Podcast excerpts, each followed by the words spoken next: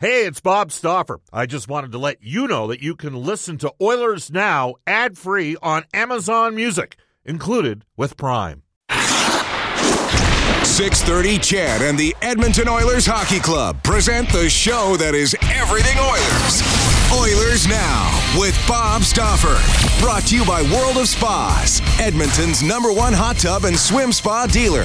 The ideal place to start your daily vacation on Oilers Radio. 630 CHED. All right, Islanders and Maple Leafs, 43 seconds into the second period. And we got a fight. It is uh, Horvat, and I missed the Maple Leaf because he just got thrown to the ice. Now they're all tangled up, and his jersey's all bunched up. But it is the uh, Islanders leading the Maple Leafs 1 nothing early in the second period, and the second period just starting in New York with the Rangers trailing the Avalanche 1 nothing. Uh, Benoit and uh, Horvat getting into the fight uh, after Benoit oh kind of got his knee out a little bit there on uh, Mathew Barzal, so that's why Horvat was upset. You can get in touch the River Cree Resort and Casino hotline 780-496-0063. River Cree Resort and Casino excitement bet on it. Same number for the Ashley Fine Floors text line. Get the new floors you've always wanted with Ashley Fine Floors, 143rd Street and 111th Avenue, open Monday to Saturday. Ah, it is time for Daily Faceoffs. Frank Seravalli. He's presented by Horse Racing Alberta. Racing returns on May 4th at Century Mile Racetrack and Casino. For more, go to thehorses.com. Frank, Reed in for Bob today. How are you doing? Pretty good, Reed. How are you? I'm doing very well. It's always a pleasure to talk to you. I know we had a fun All Star weekend. There are a lot of intriguing storylines with trades, post All Star break, all that kind of stuff. Uh, but I'll, I'll start with, with the really serious story, the ongoing story that's probably going to be ongoing here for maybe a couple of years.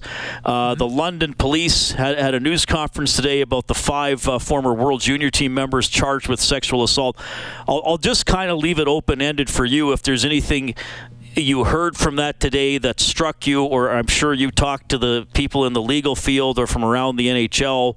Just anything coming uh, come out of this today that uh, that struck you, or is maybe something worth following here.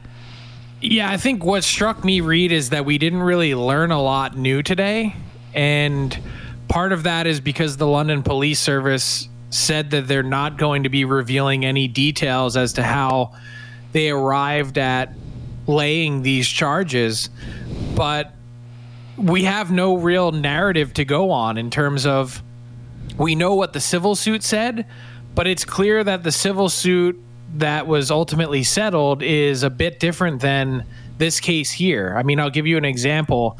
In the civil suit, the alleged victim said that during the alleged assault, um, as many as eight Team Canada players were in the room. Well, five players were charged today, officially and formally, and we don't have any details about the other three. That you know, essentially, you have the London Police Service saying, "Hey, you know, we we've filed all the charges that we believe we have grounds to." So there's still a lot that we don't know and really, what today was, aside from the London Police Service essentially coming clean and without saying so, more or less saying that they should have probably found and or filed charges from their investigation that was prematurely closed in 2019 is that this is really the beginning of what is going to be a long and probably drawn out process. As you mentioned talking to legal experts they're saying the earliest this case could possibly be heard is sometime in late 2025 and way more likely to be 2026 with the backlog of cases that's in Ontario. So, um, really, we're kind of just at the very beginning of it. And, you know, I'll give you another example. Really, for the first time starting today, is the London Police Service beginning to turn over evidence, which is known as disclosure. They must provide it from uh, the government to uh, the uh, five players and their attorneys who have been charged. And so that treasure trove of information, which includes text messages, videos, uh, all sorts of paperwork, is now just for the first time being passed along to uh, the five players who have been charged. And the next hearing date for this case is April 30th. So things do not move quickly. And in the meantime, these players remain on leave of absence from their NHL teams. Okay. Thanks for that, Frank. We appreciate it. On, on a much uh, lighter note, to get back to stuff on the ice, I heard you with Bob on Friday afternoon, I was driving from the station to Clare Drake Arena because I also did my show from there for the Bears and UBC. I, I believe jump in if I'm putting words in your mouth. I believe you gave a less than glowing review of the draft on Thursday. Mm-hmm. Uh, once we got to the skills competition and the uh, All Star games, I guess we call them, on Saturday, uh, how did you think those went off? Much improved. Uh, the skills competition for sure was worth the price of admission. Uh, it had pace. Players were competing aside from Nikita Kucherov, and you got to see just a small taste of really what Connor McDavid can do. And I know that you guys in Edmonton see it on a nightly basis, but for everyone else to see him turn on the jets and the fastest skater and to go four for four and the accuracy shooting, incredibly impressive stuff. His transition work, skating, he's just he's the most highly evolved player of all time. And the fact that it was in his hometown, the fact that he helped put this together, there's a million bucks on the line. Uh, I thought it really played pretty nicely. I'll throw you a hypothetical that I threw out to the audience as well. If someone said to you, Frank, you have to watch one, but you can't watch both skills competition or the game only the skills. And and frankly like i i could make the argument that Reed the the whole all-star weekend should just be skills. That no one really cares about the game. I know there's some tradition involved that it's been played since the 1950s but for me I, i'm I'm actually kind of glad that we're getting a break, at least certainly next year, but maybe also in 2026 with the Olympics, that there won't be an All Star weekend next year because as good as this one was, I think everyone kind of recognizes what it is and what it isn't, and that's okay.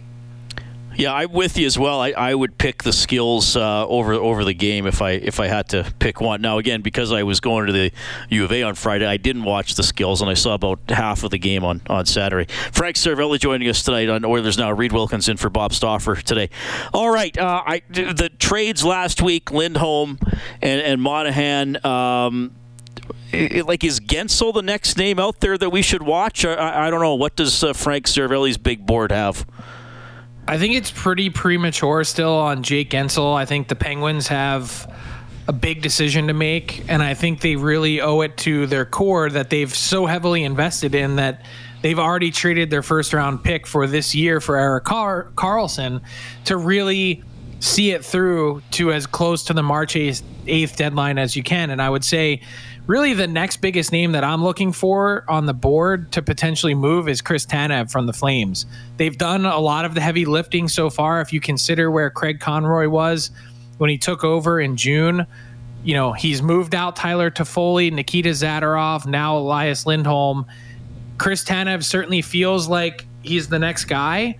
And I think it's it's not just from the interest that's been there, but also from really an injury and asset protection standpoint. I think the last thing you want to do is have it drag on. And given how tough Tanev plays, it feels like he's one of those guys that's like going down the tunnel every other game for some kind of you know bump or bruise and the last thing you want is to be left holding the bag for a guy that you're probably pretty unlikely to resign okay uh, good insight there to watch like what do you think of this vancouver edmonton Winnipeg. I mean, last what six weeks? The Western Canadian eight, eight, eight weeks. Yeah, I mean, did I, I, thought Vancouver would be a playoff team. I didn't think they'd be that good. I, I totally didn't know which way Winnipeg was going to go, even though they still had some good players. Edmonton probably has the record I thought they might have around this time. Just didn't know it would be this path to get there. What's your overall on these three teams? Yeah, it's. I think Winnipeg's the biggest surprise for me. I mean, did I think Vancouver would be leading or tied for the conference lead at at um, at All Star break? No, I didn't. But I was really firmly in the camp of the Canucks being vastly improved and and certainly a playoff team. So it's the Jets, I think, that they were teetering on that edge last year. and there were so many unknowns heading into the season. Hellebuyck and Scheifele re-signing right before the season started was humongous. That changed everything for them. I think it totally took all the drama that might have gone into the season and threw it out the window. And they've defended so incredibly well. I mean, if you look at their goals against, their offense has, real, you know, compared to other teams in the West, really struggled to score.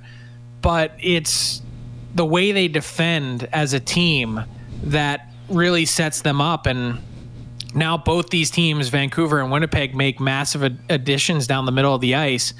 Um, Monahan, not nearly as flashy as Lindholm and probably not as impactful, but you know, today on our Daily Face Off live show, we we broke down exactly why Sean Monahan is going to help a Jets power play that's really struggled this year. And yeah, there have been stretches where they've missed um, Kyle Connor and they've missed Scheifele, but adding Sean Monahan to the bumper spot on that power play is going to be huge. And the way that he finds soft areas of the ice, it's almost like you couldn't draw up a better fit for the Jets. And I think the exciting part with Lindholm is he's proven year in and year out that when you put him with really talented players, that he can put up big numbers. And think back to a few years ago 42 goals, 82 points with the Calgary Flames, playing alongside Matthew Tkachuk and Johnny Gaudreau. If you put him with players of that same caliber in Van, which he's been missing in Calgary, then you could see him quite easily get back to that type of production. So, where does that leave the Oilers? I think one of the real key questions to ask now, and I've been saying all year long, this is a burn the boats type year for Edmonton. But I have to wonder, looking at this market, at least through the prism that I can see it with, which is through my trade targets board and the guys that are left, I wonder how aggressive Edmonton is going to be. Yeah, they've got this 16 game winning streak, but how many real difference makers are out there for you to really go out and think outside the box and spend a lot on, maybe they can dig up some new ground. But, uh, you know, I think there's some nice sort of under the radar potential guys to add, but nothing crazy that you'd be like, uh, we got to give up the sun, the moon, and the stars for this guy. Yeah, it, that's an interesting perspective, and like I, I, know I get asked a lot about goaltending, and if someone says to me, "Should the Oilers get a goaltender or need a goaltender?" I say yes, if it's an obvious upgrade on Pickard or potentially Campbell or Rod- Rodrigue if you're bringing up a third goaltender for the playoffs, right? I, I mean, they're so. Let me throw this at you because uh, a, a, loyal Oilers Now listen, listener, his name's Ali. He sends me all these direct messages. Huge Oiler fan living in Calgary. Okay. And he sent me one today that caught my eye. He said, The Oilers play 37 times in the next 74 days to finish the season. They have 16 games before the trade deadline if they can get Calvin Pickard in seven or eight of those games before the deadline, that'll give you your answer one way or the another, another as to whether they need to do something. I don't think they'll play him that off uh, often. Neither do First I, of all, which maybe ruins the whole premise of that argument. I could see him playing four or five, perhaps. Like I mean, there are some back to backs. There's a homestand. Would you feel comfortable with that? Him playing four or five games? Absolutely. No, would you? Oh. Feel, yeah, would you feel comfortable just having that be the sample size to really help base your decision on? Like it, there really isn't a ton to go on. The only, I guess, advantage, and I've said this when Rob and I talk after games. The only advantage with Pickard is that he has played over 100 NHL games. You know, like he's he's been around. He knows the drill. But the disadvantage is he's kind of a career number three, except for that one year in Colorado. Um, which was a really bad team. We should also add if we're giving all the information. I, again, I just think w- what are you willing to give up for another version of Calvin Pickard? Like, is it really worth it to get a goaltender if that's the best you're going to get, just for the I, sake? I think of- they could do better than that, and I and I think historically with the market, it would indicate that you don't really need to do you don't really need to spend a lot to get someone that could be impactful. I guess the better question to ask is how does Jack Campbell factor into all of this, if at all? If Calvin Pickard falters, which I think you, you know, the fact of the matter is if you're going to him at any point in the playoffs, you're probably up the creek without a paddle anyway. Mm-hmm. But if that's the case and he falters, then you always have Jack Campbell sitting there waiting. Maybe that's just enough. Well, and that's what I was wondering too. If you, if you just say, okay, you know, where Campbell gets a shot. I mean, there's if you're going down your goaltending depth chart, there's all. I mean, let's face it, Frank. Like hindsight is now like, yeah, Vegas was brilliant and Hill was brilliant. Like, who thought that he was going to do that when he went in for Brossoit? Right. So sometimes you just have to have. even the guy that's, as you Right. mentioned, started the playoffs. So really, the equation, I think, if we can boil it down to its most simple term, is this: Does Pickard plus Campbell equal number two comfort in your mind? I'm still undecided, but I think I'm getting where I might. Again, I, I might be at the point where I'm leaning yes. Maybe may, now, maybe I'm not as confident as you are that they can trade for an obvious upgrade, but I, I trust what you're saying too about what you're seeing from the market. Uh, that's I'm just I'm playing devil's advocate for argument's sake. My answer is no. I'm not betting a 97 and 29 playoff run potentially on that. no, um, well, and that's and that's fair enough And even if it means I got to give up a third round pick in order to do it, So okay, well since we're going down this road though, but I mean maybe you don't want to give me a name, but is there is there a goalie that you could actually? I mean, are we still talking about a Merzlikins type caliber goalie or or what? No, and I I don't think you want the contract or term. My and I, I don't know if he'd be willing to go because he holds all the cards, but just look back to the market for Marc Andre Fleury going from Chicago to Minnesota a few years ago. He he only got a second then. He's played less and his numbers are a little bit worse now.